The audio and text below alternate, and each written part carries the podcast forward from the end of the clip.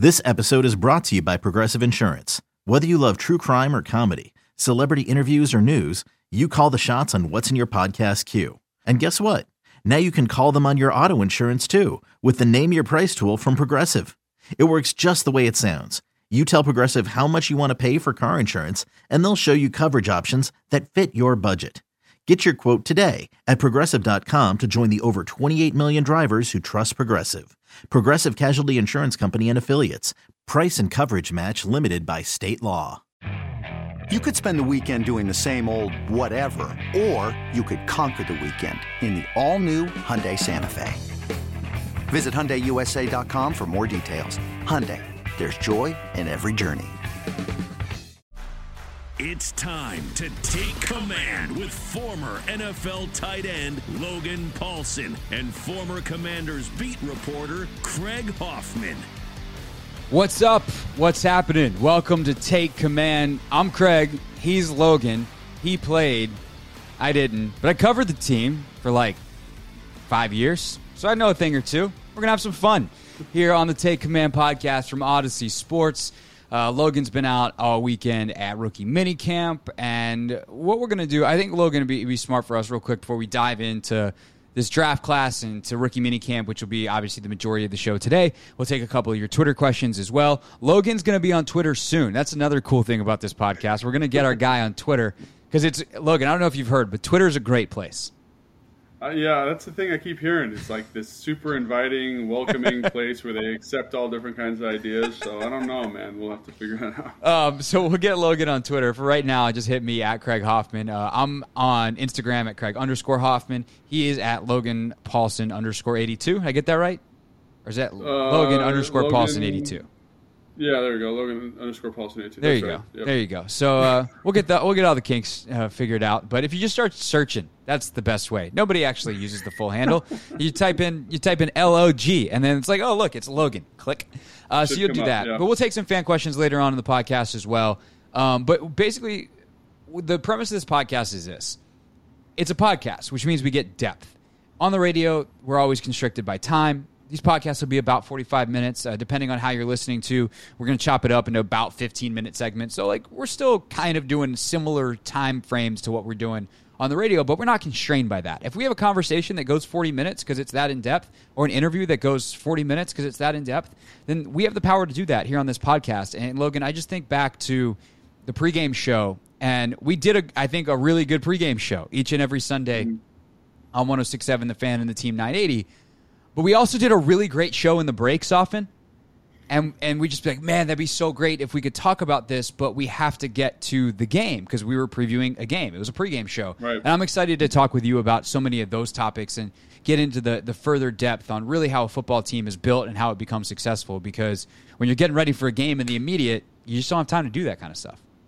Yeah, absolutely, and I'm I'm excited to do the same thing, man, because I think uh, – like all this stuff is, there's so much nuance in it. You know, there's so much nuance in football and in strategy and in team building and roster building. Um, I just think it's good to kind of be able to talk about some of that in, uh, at a higher level of detail. Yeah, definitely. And not to mention, like, putting together, I mean, especially for someone like you who was so great as a player, knowing the game plan and all that kind of stuff, like going into how you build a game plan. Like, we'll probably yeah. do some of that in the offseason, but especially as we get into the regular season and we keep doing this podcast, we do game previews, like, we'll build our own game plan. Like, what would we do if we were, basically, I'm going to ask Logan, like, what would he do if, if we were in? Maybe I'll, I'm just a position coach. I'll, I'll chime in with, yeah. with O C and D C I'm Logan. Here. As we build stuff. But obviously the talk right now uh, in Commanders land and across the N F L is what's going on with these rookies just drafted into the N F L, undrafted free agents as well, and taking rookie mini camps by storm across the league. And I wanted to take a little bit of extra time to really dive in, to borrow a phrase from Dan, Grant and Danny, double click on Jahan Dotson, the first-round pick. Mm-hmm. He's there. He does go back to graduate from Penn State. That was a really cool story from the weekend. Really appreciated that uh, point of humanity from Ron Rivera and company letting him go. But you've had the chance now to watch him not only on tape after he's drafted, go back. I'm, I know you watch him in the pre-draft process as well, but you go back, watch him with fresh eyes after he's taken, and ultimately you get to see him in person. What are the things that stand out? What stood out on tape? And then take that into what stood out in person when you get to actually see him up close over the weekend. Yeah, so a couple things. Uh, I got to do a breakdown with Coach Ron Rivera about some clips that I selected f- about Jahan, so you can see that. I'll put that on my Instagram, and also that'll be on whatever that N B C Sports Washington or whatever that's on. So make sure you check that out because Coach has some great insight. I'll try to hash out some of that here for sure. Mm. Uh, but I think the thing about Jahan that sticks out is that he's just very – consistent, I think, has a negative connotation, but he's uber consistent, and I think the way he catches the football is an elite trait. Like, and I think that allows him to to play bigger than his five eleven frame. He's got excellent body control. He's very competitive when the football's in the air. You know, Coach Ron Rivera made a comparison to him and like Steve Smith, and mm. it's not a one-to-one comparison. And I think that's that's something that I think we should talk about too. Like, com- the comparison game and evaluation is so important because you're kind of trying to quantify or attempting to quantify these very like abstract concepts, like, you know, the way he catches the football or the way he moves, and you just got to kind of ground it in something. So oftentimes you give this comparison and it makes sense because Ron's very familiar with Steve Smith. But I see a little bit of that kind of little man who plays big in Jahan, which is always nice to see. And I think, you know, it's it's an underrated skill set playing receiver, but, and this is going to sound crazy, but he catches the football extremely well. So it lets him make contested catches and make some like one-handed catches. And also I think he has a very, very high level of route running nuance. And, you know, I think one of the things that I – so Mark Andrews is a guy that I missed on really badly. I didn't like his tape in college. And one of the reasons was I undervalued kind of the ability to stem routes and manipulate coverage off of that like five to ten yard setup of the back end of your route. Mm. Everyone worries about the break and the double stick and all this fancy stuff. But Jahan has a very, very, very high level of understanding of how to manipulate coverage. I, I can think of like probably four or five plays off the top of my head where it's cover three, right? There's three defenders across the back, and he widens the safety. The safety widens with him. He stays patient. He pushes into the blind spot. He gets the safety to open his hips and turn like he's going to go to the go. And then just, uh, Jahan runs a post and is mm-hmm. able to get a touchdown or whatever. And he does that down in and down out. And I think that level of nuance from him is something that, you know, it's not going to show up in any stat sheet. It's not going to show up in his forty or his vertical or his broad jump.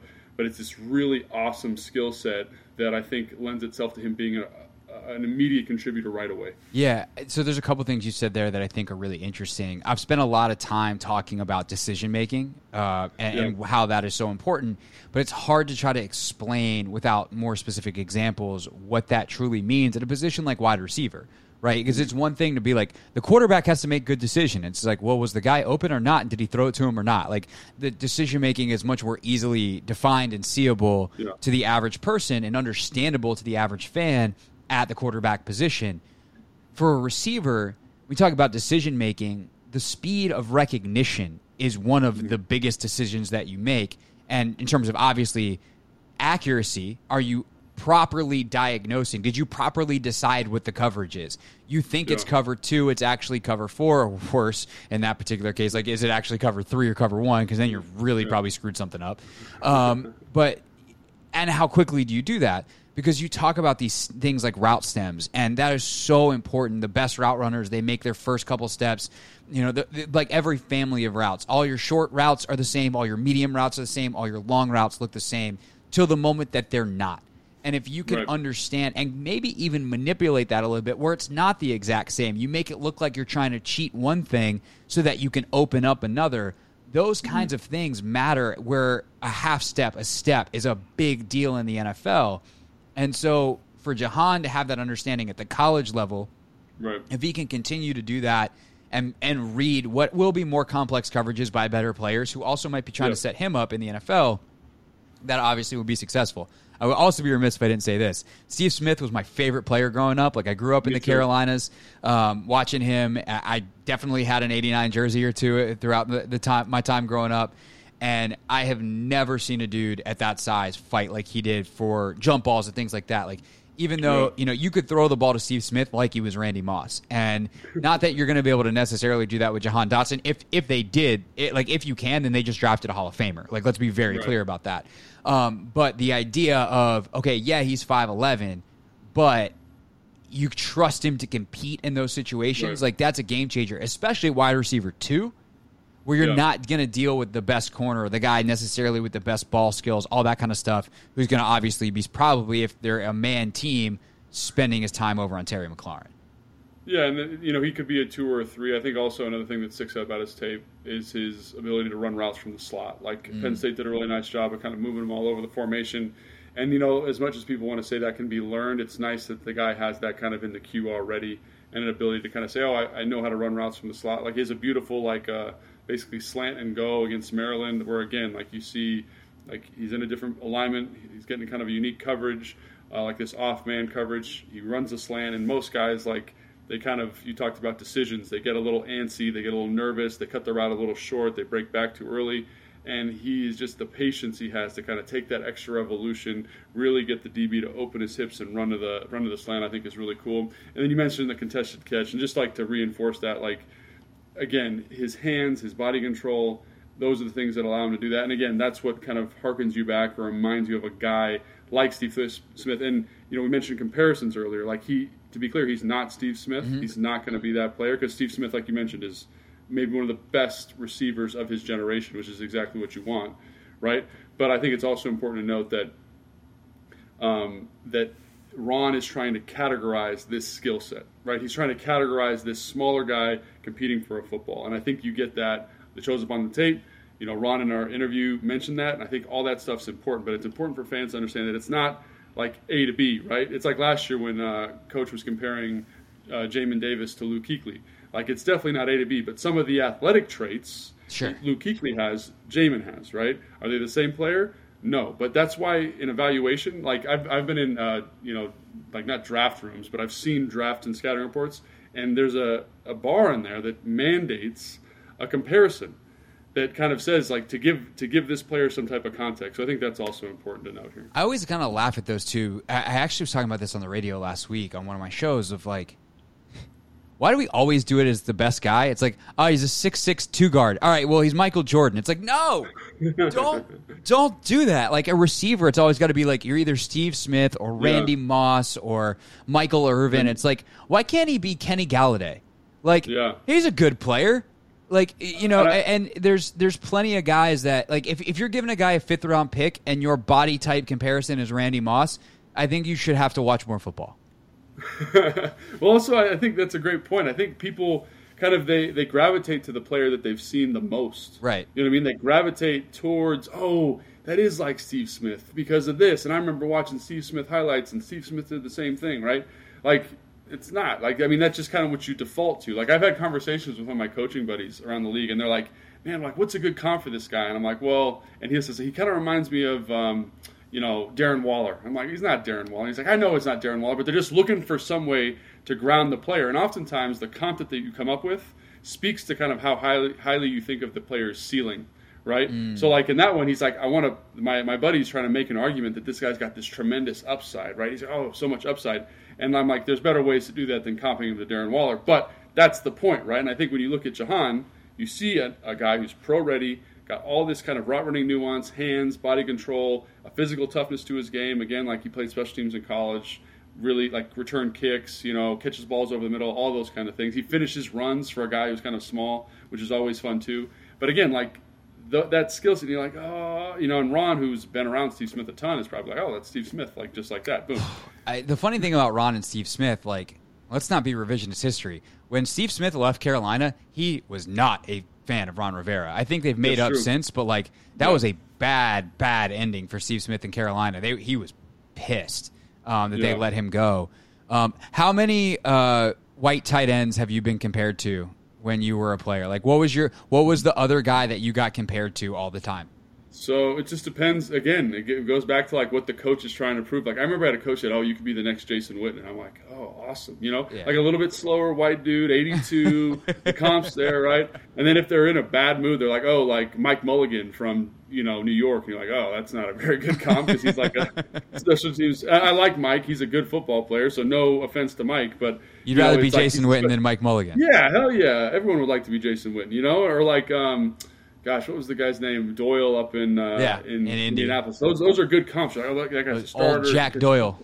Yeah, right. Those are good. And but there's always a way to kind of twist it in a bad way, you know. So yeah, definitely. Um, last thing, real quick on Dotson. Do you think yep. he winds up being in, uh, the kick returner or involved in the special team side at all? Because it, like it's kind of funny to me. The last like big time receiver they draft is Terry, who they drafted in part to play special right. teams because they it was a third rounder, and then he was so freaking good at receiver that he's never played a snap of special teams in his life uh, at the N F L level, despite being incredible at it at Ohio State. Um, what about Dotson? Like, I don't think he's probably going to be covering kicks, but, like, do you think he winds up being in the mix to return them?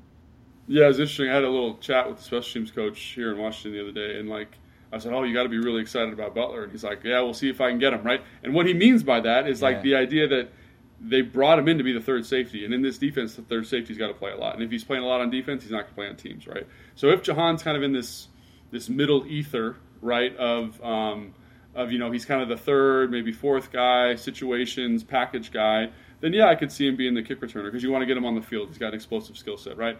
I don't think that's who he is. I think they're going to get him involved early and often in the season. I think he's going to be a big part of this offense. And when I mean a big part, I don't think he's going to have like one hundred catches, but he's definitely going to probably aggregate between forty-five and sixty-five balls over the course of the season and have a very solid rookie year and have good production on third down. So I think that's it. And if he's playing that much on offense, I don't think you want to risk him on teams. And he's not, he's not like, he's obviously dynamic, but he's not so dynamic that it's a Tyreek Hill or DeSean Jackson situation where like, you need a huge play, you put him back there and see what happens. He's not that kind of weapon, even if he's good.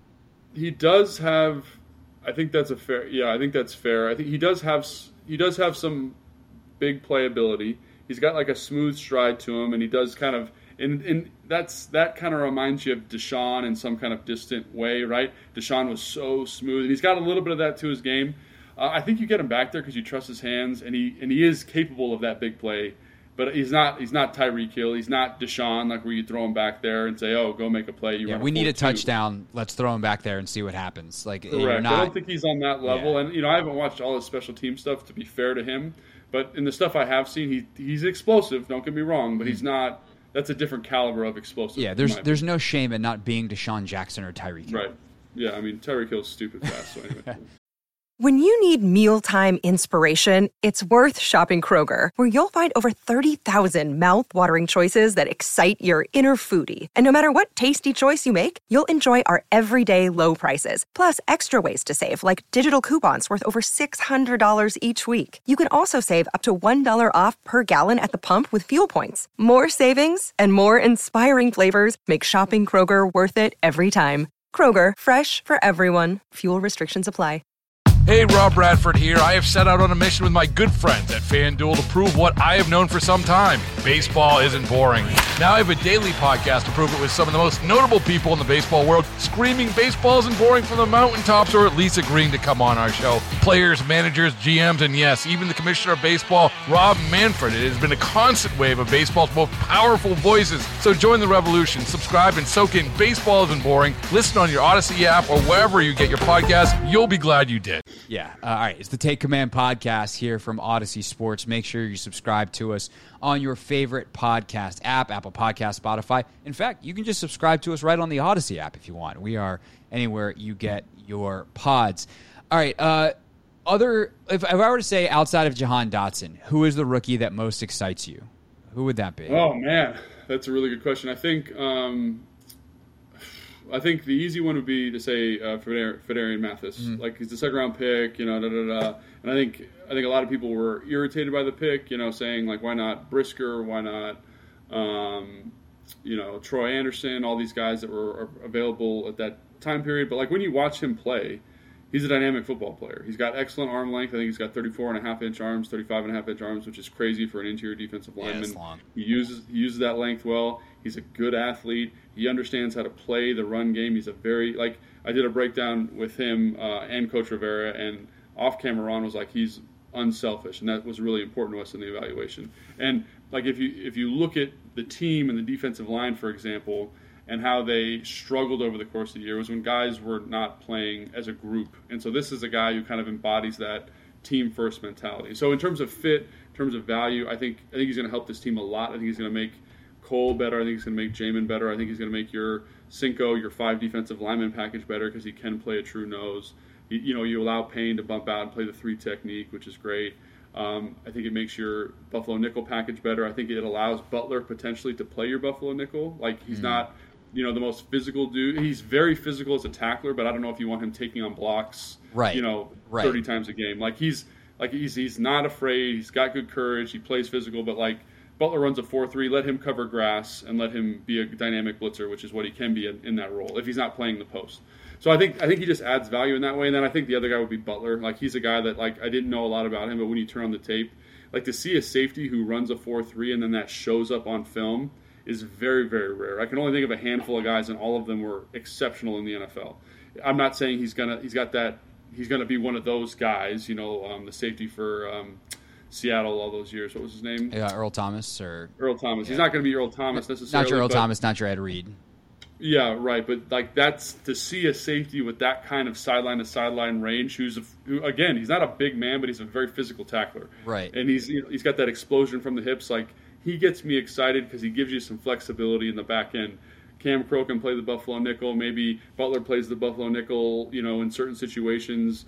You know, it just it's a nice piece to add back there. So I think, yeah, both those guys are pretty exciting in terms of what they do for the defense. And they have a role and a path to the field that's there right now. Right. So I want to circle back to Mathis in a second and talk yep. a little bit more about value. But um, actually, I because it was my time on that on the beat, that there is a recent pick for Washington who ran a four three at safety, and he looked incredible as a rookie, and then things Apke. went sideways. Monte Nicholson. Oh. I mean, Apke too, but Apke's never really played safety. Like, he, yeah. he was always special teams and, you know, never really got out there at safety. But, like, Monte, the first six games of Monte's career, like, if he had kept up that level, that dude was going to the Hall of Fame. Like, he was incredible. Right. He had no idea what he was doing.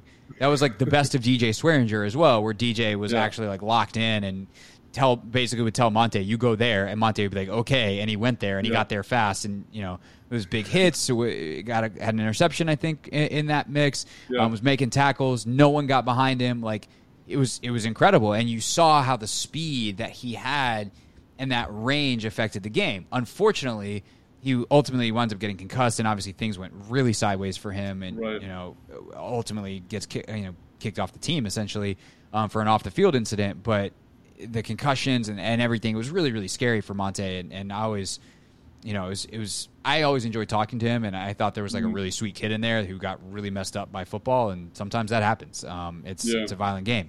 But when you talk about the ability to, you know, like, I also think too on the, like the four, three side, the safety side of, of things, um, Peyton Manning on like his, when he does like the, what's it called? The E S P N Plus series that he does, um, Peyton's Places. Yeah. And he'll go talk with Ed Reed or talk with Ray Lewis about Ed Reed or talk about Earl Thomas or whatever. And, and the way he describes those guys, or Troy Polamalu, where you just have to know where they are because they will show up in places that you don't expect. four three right. speed is one thing, but you have to know where you're supposed to be and how right. to get there and, and how to use that. And, you know, I, I, that's what I'd be curious about when you watch Butler on tape. Like, how does that show up? Is there is there that high level football intelligence? And not say like if there's not, like he's a football dummy. I'm not I'm not trying to put that on him either. Right. But like, w- what shows up on tape in terms of his ability to read things? What kind of responsibilities was he given by his coaches? And then obviously we'll see as he gets to the N F L level with N F L coaching what his capacity to learn is, and and then he, he can potentially unlock those physical traits. Right, yeah, I think I think he did a lot. He did a lot of different stuff. He played post safety, probably the majority of the games that I watched, but he also played in the box, played the overhang player. So obviously a smart guy, kind of played multiple positions within the defense. I think he shows solid instincts, which is why he's kind of fun to watch. I don't think he shows, you know, elite instincts. Right, he's not he's like, not going to be Polamalu. Correct. Which, like, he's okay, he's fine. Very, he, he's very, very solid, and I and I think you you see like a very good football player. And I think people say, oh, that's a, oh, you know, Logan doesn't like him. He, that's a knock. That's not a knock, man. I want my roster to be comprised of good football players, to be quite frank. I don't want this kind of, oh, you know, this high ups. Like, he's going to, he will play this year. He'll play on offense. He'll play, he'll play on defense. And he might play on special teams if he's not playing too much on defense. Like, and that's, when you draft a guy in the fourth, that's tremendously important. Because you got you get essentially like a pseudo starter, a role-playing starter. I think that's so important. So, again, maybe not the most instinctive guy of all time, but solid instincts, good speed to the ball, aggressive, good blitzer, like all it's like all those things that are important, and he'll contribute to this team and, and make the football team better. Right. The, the instincts thing is is twofold, right? Because on one side you have do you have the instincts of Troy Polamalu, right? You make these right. insane plays that nobody can fathom, and and you just seem to have uh, like a supernatural sense. But there's yeah. also do, like how high is your floor? And, yeah. and I think at the safety position especially, that's really important too.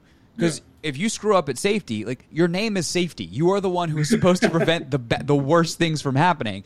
And so there, even if you don't have the ability to make a ton of big plays, to make game-changing plays outside of the ones that fall to you, if you simply consistently make the plays that you're supposed to, that's really valuable too. And it yeah. sounds like that's kind of where he is. Yeah, and I think uh, like he has the ability to make some splash plays. Like he'll like on tape. The thing I love about him probably the most is like when he sees it, he comes out of middle field or he comes out of the box player. You know, the eighth man in the box. He is aggressive to the football. He'll get a T F L, he's physical. T- you know, so it, there are some flash splash plays to his game that make you think he's got maybe a higher ceiling than what he showed at school. But I do think that, yeah, like he's he's gonna he's gonna come in and just be very solid. He, like I got to talk to him a little bit. He loves football. Like it's it just it's a cool it's a good fit for the organization, good fit for the team. So I think yeah, like I, I I like the pick a lot, and I think it's good value in the fourth. And that's just that's one man's opinion though. You know? Yeah. Um. So Mathis, I heard you talking about him uh, with Russell and Medhurst last week, and you just brought up a, kind of an interesting larger conversation about draft value that I think is really yeah. important, which is that. Sure, other people may not have had a higher grade on him, yeah. but he fits exactly what they need out of that position. Right. And this is where it gets tricky, though, because at the end of the day, you need to draft. You're not just like drafting random players based off a uh, comprehensive big board. If I draft the best player available on the, you know, take all the mock drafts, average and whatever they call that thing, like the comprehensive yeah. mock draft, yeah, yeah. Um, and I just draft the highest guy, and I am a three four team and I draft a four three end, like that wasn't a very good pick. At the yeah. same to- or at the same time, by the same token, or at the same token, if you want to combine your cliches, you have to understand what the value of a player is so that you can p- potentially draft another good player and then that player later, or trade yeah. down and, and try to maximize your value. And so, like, to make an analogy out of it, as if I didn't torture the whatever cliche I just did already, like, if you have something meaning, like, if you have a, a piece of jewelry that's, like, meaningful to your family, someone else might want that piece of jewelry because it's gold or diamonds or whatever, but it, the value is higher to you, mm-hmm. right? Because there's sentimental value in that. Right. Um, and so balancing where you're going to take the thing that means the most to you versus understanding that you're part of a larger system that's going right. to place value on the individual players in terms of their draft stock is really yeah. important. So big wind up to uh, to put it in like a question form to you. How do teams actually go about trying to find out on an intel side what everyone else thinks so they know where to properly draft guys, even if they think they have a steal where they're like, we love this guy. We think everyone else isn't as high on him. We got to make sure. How how would, do teams go about getting that intel? So I actually, like, I posed that question to Ron when I had that interview with him uh, about, like, his draft process. And he said that's really challenging. He said that's almost impossible for him to do. They they have methods that they do. He's like some scout. Like, he, he said, like, you know, I'll go and take a look through some draft catalogs because, like, scouts will sell their evaluations potentially to these different magazines, and you might get a little nugget in there from somebody. I thought that was some pretty good insight, you know, kind of behind the curtain. And um, so that's one element. And then, like, the way I do it is, like, and I know my friends do this too, is, like, we're doing tight ends, for example. So I'll call my tight end coach buddy in, in Denver and be like, what do you think of this guy? And he'll give me, like, his kind of song and dance about the player that he likes. Then I'll call my next buddy, and he'll say, oh, I like this guy more. And you just kind of do that, but you always kind of kind of take it with a grain of salt, because the guy that he really likes, he doesn't want that to get out there in the world. He doesn't want people to know who he really, really likes, because he wants that guy. That's the guy he wants the most. So it's so that that's where it gets a little bit challenging. And I, I you know, I, that's where I came to this conclusion, basically, that there's no such thing as absolute draft value.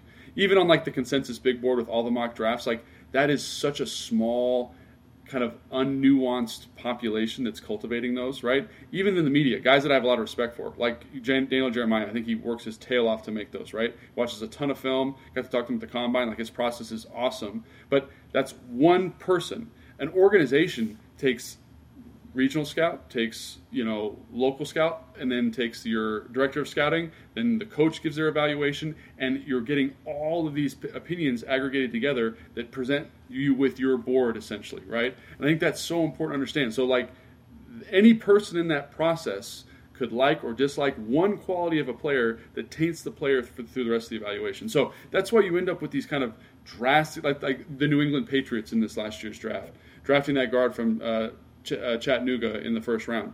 Everyone I talked to really liked him, but they're like, oh, I think he's a third-round player. And I think that's probably a fair evaluation. When I watched him, like, I loved his tape. All the things were good. But again, New England said, we think he's that good and he's that important to our team that we cannot risk losing him to another player. And like you said, there is some, there's an element of overvaluing something that you think is really important based on your process. I don't think Washington did that with Phidarian. Like, you talk to certain teams, and I know for a fact there's a team, I'm not going to say which team, but they had him with a first round, they had him with a first round grade. Oh, wow. Right? And then there's another team you talk to, and it's, oh, he's a late third, third, third round pick, right? So how do you balance that out? What is different about the evaluation? And basically, I said on the conclusion, like, when you watch him, he is an N F L starting player or rotational player, Phidarian, mm-hmm. right? He's going to make this defense better because of fit. And when I talked to Ron in that interview process, he said fit was maybe the most important thing that they looked at in in, in evaluating players. So obviously, he's a tremendous fit. He's good. His film is very good. He plays hard. He's a good teammate. He's a good leader. He's a captain. So those things, I think all four of those things together mean, like, even though it might have been a little bit of a reach, they valued him so much that it, it's not that much of a reach. I'm not, like, crying about it. You know what I mean? It's not like, oh, right. my gosh, they made this big mistake. It's like, yeah, they maybe picked him ten spots too high, you know, in my opinion. But, again, like, how do you take his value and his fit for the team and say, oh, Troy Anderson's more important than him? Or um, Brisker out of Penn State's more important than him. You, you can't. It's it's it's impossible. Right. And the funny thing is, some people, as some people pointed out after, if they had taken Howell in the second round and Mathis in the fifth somehow, like, everyone would be like, oh, yeah, that's great. Yeah. And uh, just the way the quarterbacks fell, you know, all of a sudden Howell's available in the fifth, and it seems like a steal, yet everyone agreed that he shouldn't have been taken sooner because otherwise somebody would have taken him. And, yeah. and that's that's kind of the weird thing about this whole process is – we talk about the differences in, like, the mock drafts or whatever. And, and, and like you said, just to underline this point, that happens within teams. Like, the Washington yeah. Commanders grade on any one of these players is representative of a consensus of people yeah. where one scout, and maybe the scout that knew him best, maybe the scout that watched Sam Howell the most throughout the year, that area scout who saw him play in person three to five times, maybe seven or eight times over the last two years, talked to him at the combine, like, has a relationship. Maybe that scout liked him in the first round, and everyone yeah. else was like, no, no, no, no, no. Chill like, out, dude, yeah. Right, and and so you just don't know. Or maybe the quarterback's coach, Zamp- maybe Zampezi loved him as, as a right. first-rounder, and everyone else is like, eh, I don't know. You know, it, and it's just, it's important to remember that this is a process with a lot of input within Forget teams. even teams, yeah. scouting departments. The scouting yeah. department has its own thing. The coaching staff, and then those two things come, those two groups come together. And then maybe you have a G M, depending on the team, who's a big scouting. You know, some G Ms are more cap guys, some are more scout. You have a former scout kind of G M. They come in with their own tape and, and opinion. Your your V Ps and directors of of pro personnel, like that, you will take, for instance, a pro personnel director, have them watch your college guys as a second look, so that they come in with some fresh eyes that's used to watching N F L tape, and, yeah. and you get that opinion. So there's just so much there's so much input, and this is so dissected, it's hard. And then I think the other part of it is this. The farther back you get in the draft, the less of a big deal that is to me. Yes. Because yeah. your first-round pick, it's like spending one thousand dollars, and then by right. the second round, you're spending one hundred dollars. So you still want to be careful about how you're spending one hundred dollars, yeah. but it's not the same as spending one thousand dollars. And then by the time you're in the third round, like, you're spending twenty dollars. And if yeah. you paid twenty dollars for a ten dollars guy, okay, you overpaid, but by ten bucks versus, oh, God, we bought a, you know, one hundred fifty dollars guy for one thousand dollars in the first round. That's bad. Yeah. Versus, yeah. you know, we spent one hundred dollars on a on a ninety dollars guy, like maybe is the case with Mathis. Yeah, it's interesting, like, you were talking about that, and, like, Dallas drafted Tyler Smith in the first round. Mm-hmm. And so I called all my old line buddies before the draft started, and I said, oh, what do you think of so-and-so tackle, so-and-so tackle? And they kind of go through, and I was like, is there anybody that I'm missing that you that you really like? And I'm not even kidding you, this never happens. They all were like, Tyler Smith. Tyler Smith from Tulsa is the guy that I think you should keep an eye on. Like, I think he's – I would kill to have him in the second. You know, like, I wouldn't be mad if they drafted him in the first. And then no one in the media knew about him. No one. And then I mm-hmm. want to say it was like maybe three weeks before the draft, Jano Jeremiah, because he's really dialed in with all the pro scouts guys, he started talking about Tyler Smith. And then that kind of started the Tyler Smith hype train. And then right. when Dallas drafted him in the first round, all the media was like, that's a reach, that's terrible. But every single coach that I talked to was on the Tyler Smith train one hundred percent between the first and the second round. And that's where he was drafted, in, like in the bottom of the first, early second round. And to me, like, the media thinks that's a reach. But I don't think there's one coach that would be like, that's a reach.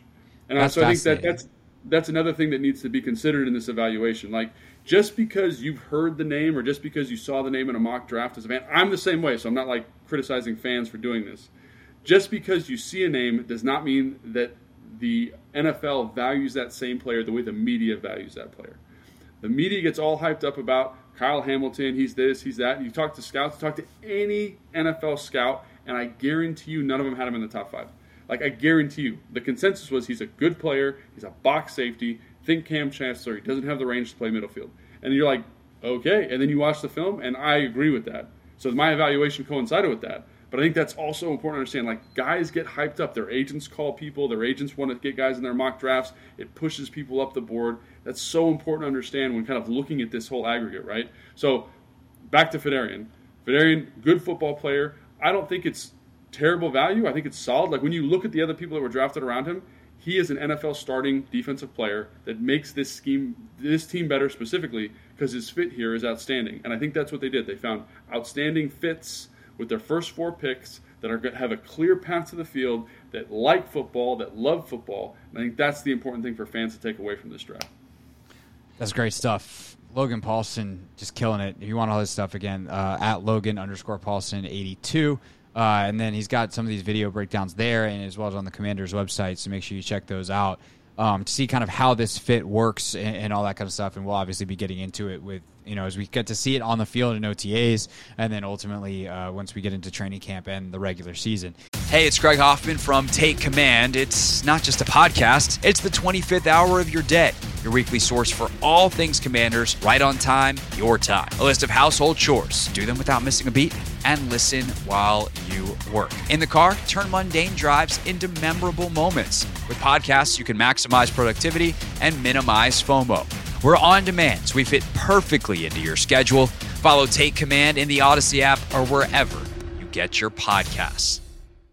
Hey everyone, this is Brett Boone. Would you know it? I've got a podcast going strong in our fourth year. Tune in as I sit down with my friends, some of the biggest names in sports, media, entertainment, for a lot of fun and in-depth conversations. As you know, baseball's been my life. It's been in the family for a long time, but it's a lot more than that here. It's sort of like taking a ride in a golf cart around a beautiful track. Join me every week for multiple episodes on the Brett Boone Podcast, available on the Odyssey app or wherever you get your podcasts. Take Command Podcast here on Odyssey Sports. Uh, if you want to tweet us any questions, you can tweet me at Craig Hoffman, C R A I G H O F F M A N. Uh, and we got a couple of those to round out the podcast, Logan. Uh, let's see. Where do they go? Uh, first one, uh, do they sign James Bradbury? We know Ron's fondness for former Carolina guys, especially guys that played for him down there. There's familiarity. Uh, he was... a big-time signing for the Giants. Nothing has worked well for the Giants over the last couple of years. Um, how, you know, so, one, what do you think of Bradbury as, as a free agent corner? Two, do they need to bring someone else in at that position? Um, I think they should consider bringing someone else in at the position. I don't know if it needs to be James Bradbury. I think James Bradbury is a heck of a football player, and I'm not really sure why it didn't work out in New York. I think it's a scheme change, culture change, all those different things, right? Um, but I think he's a good football player. And I think he was the highest graded corner in the N F L two years ago. And then obviously, like, corner value or whatever fluctuates pretty dramatically. So I think that's something to consider. Um, so this is my my perspective on free agency. If the price is right, absolutely bring that player in. The problem is, is the price right and will it be right? And what is the right price? Those are the kind of the three big questions that I always think about in free agency. If James Bradbury wants to come here and play on a minimum deal, absolutely bring him in. Even if he wants to come in for five a year, bring him in. If he wants to come in on an eleven, twelve, thirteen million dollar deal, no, it's too expensive. It doesn't fit with the team, doesn't fit with the chemistry, right?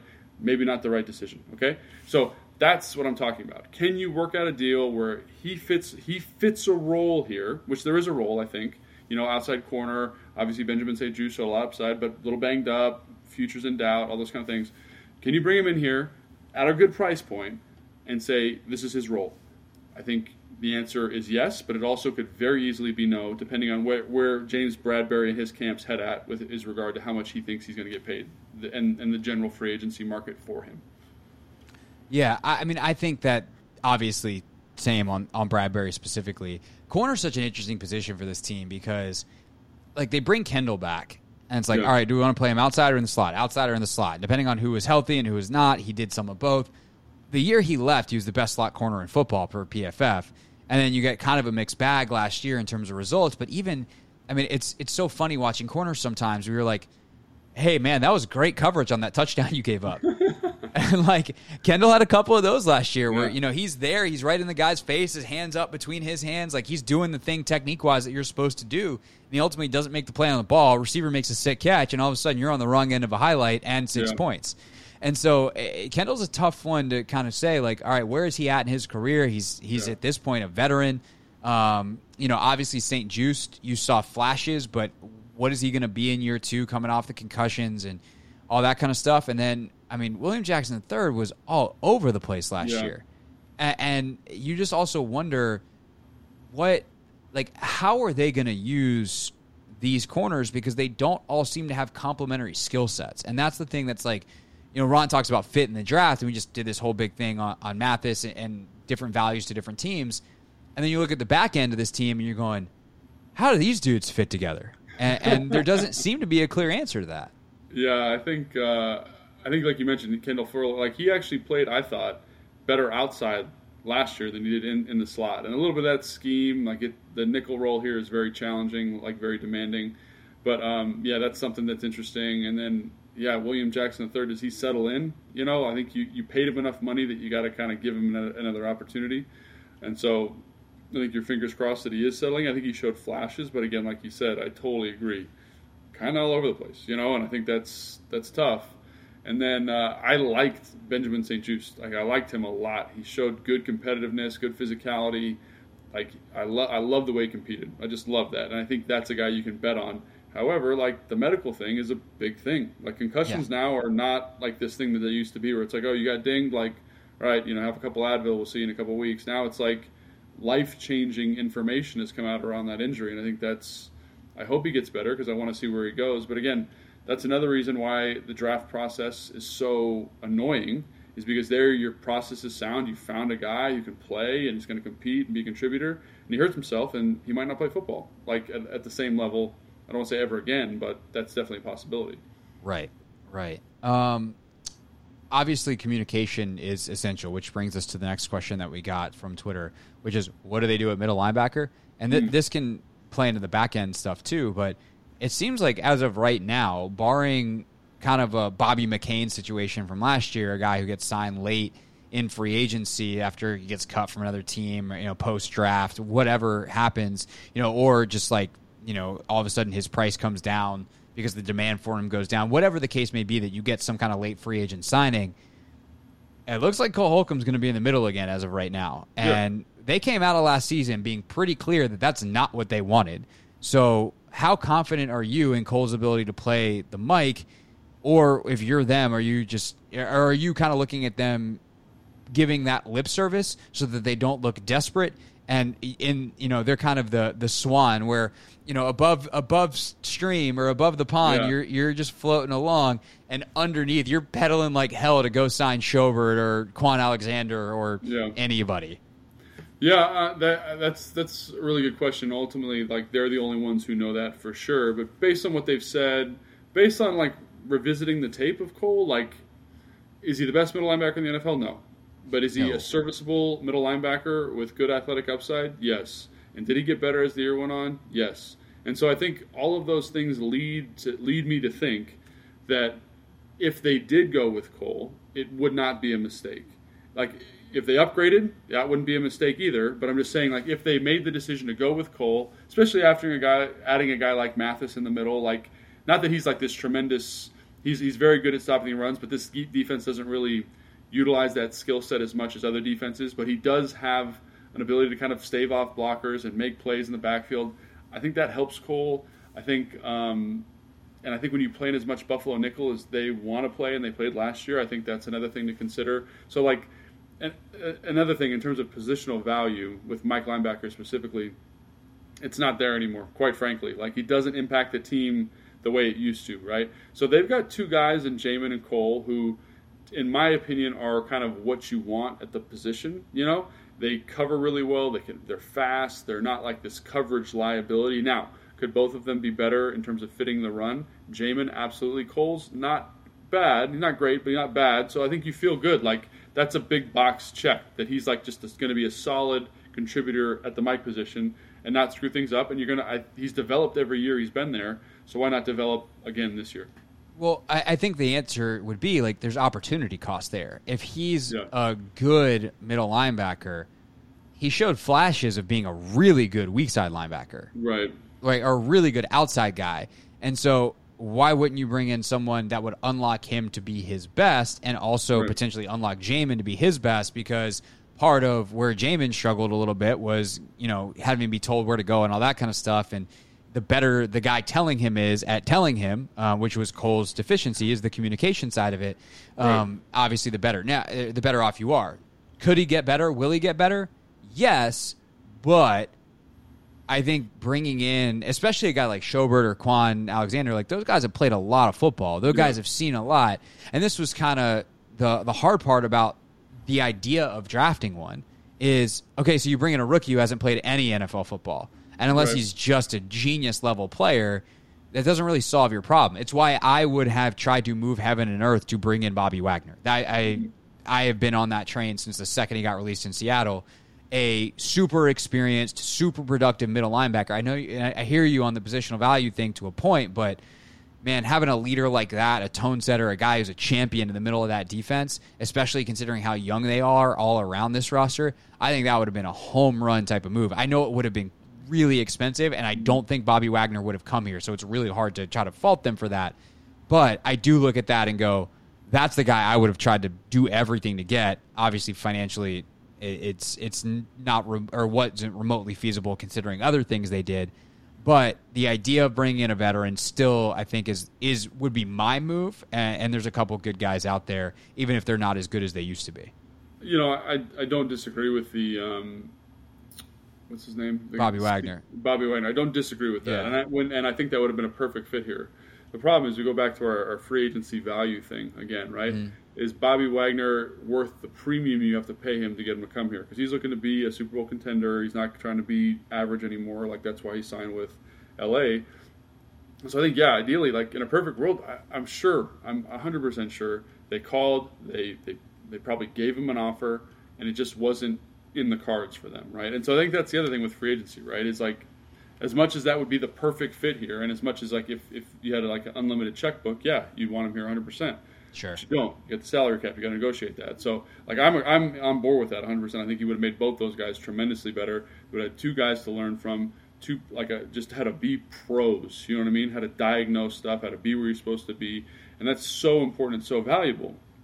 But that wasn't in the cards for the team, and I think that also, in addition to, like, you know, this outside of Bobby Wagner, like, how much better is Kwon Alexander making you in this scheme? Which, I, when I watch it, I think it's really challenging on linebackers, to be totally honest.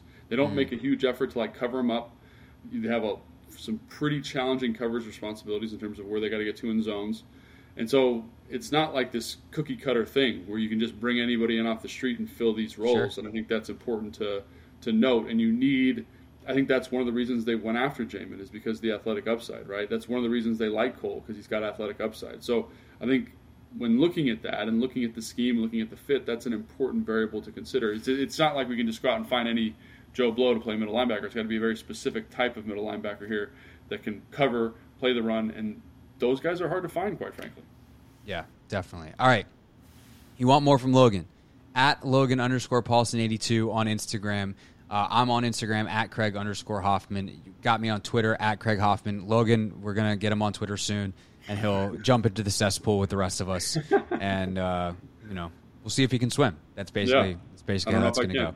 We're going to find out. We're going to find out. Uh, we are, I don't think I said this off the top of the pod. Uh, this is good information. So this is your reward for listening all the way to the end. We're Monday, Thursday. Uh, so you'll look for us every Monday afternoon, every Thursday afternoon. Uh, I'm editing it, so if it's not up, sorry. Uh, but we're going to try to get it to you by, by your ride home every Monday and Thursday afternoon. Uh, other than that, anything else uh, to wrap episode one, Logan? No, man, I thought this was good, man. It's, I'm excited to do the show with you, for sure. Same here, same here. So with that, I uh, hope you enjoyed it. This is Take Command from Odyssey Sports, and we'll see everybody on Thursday.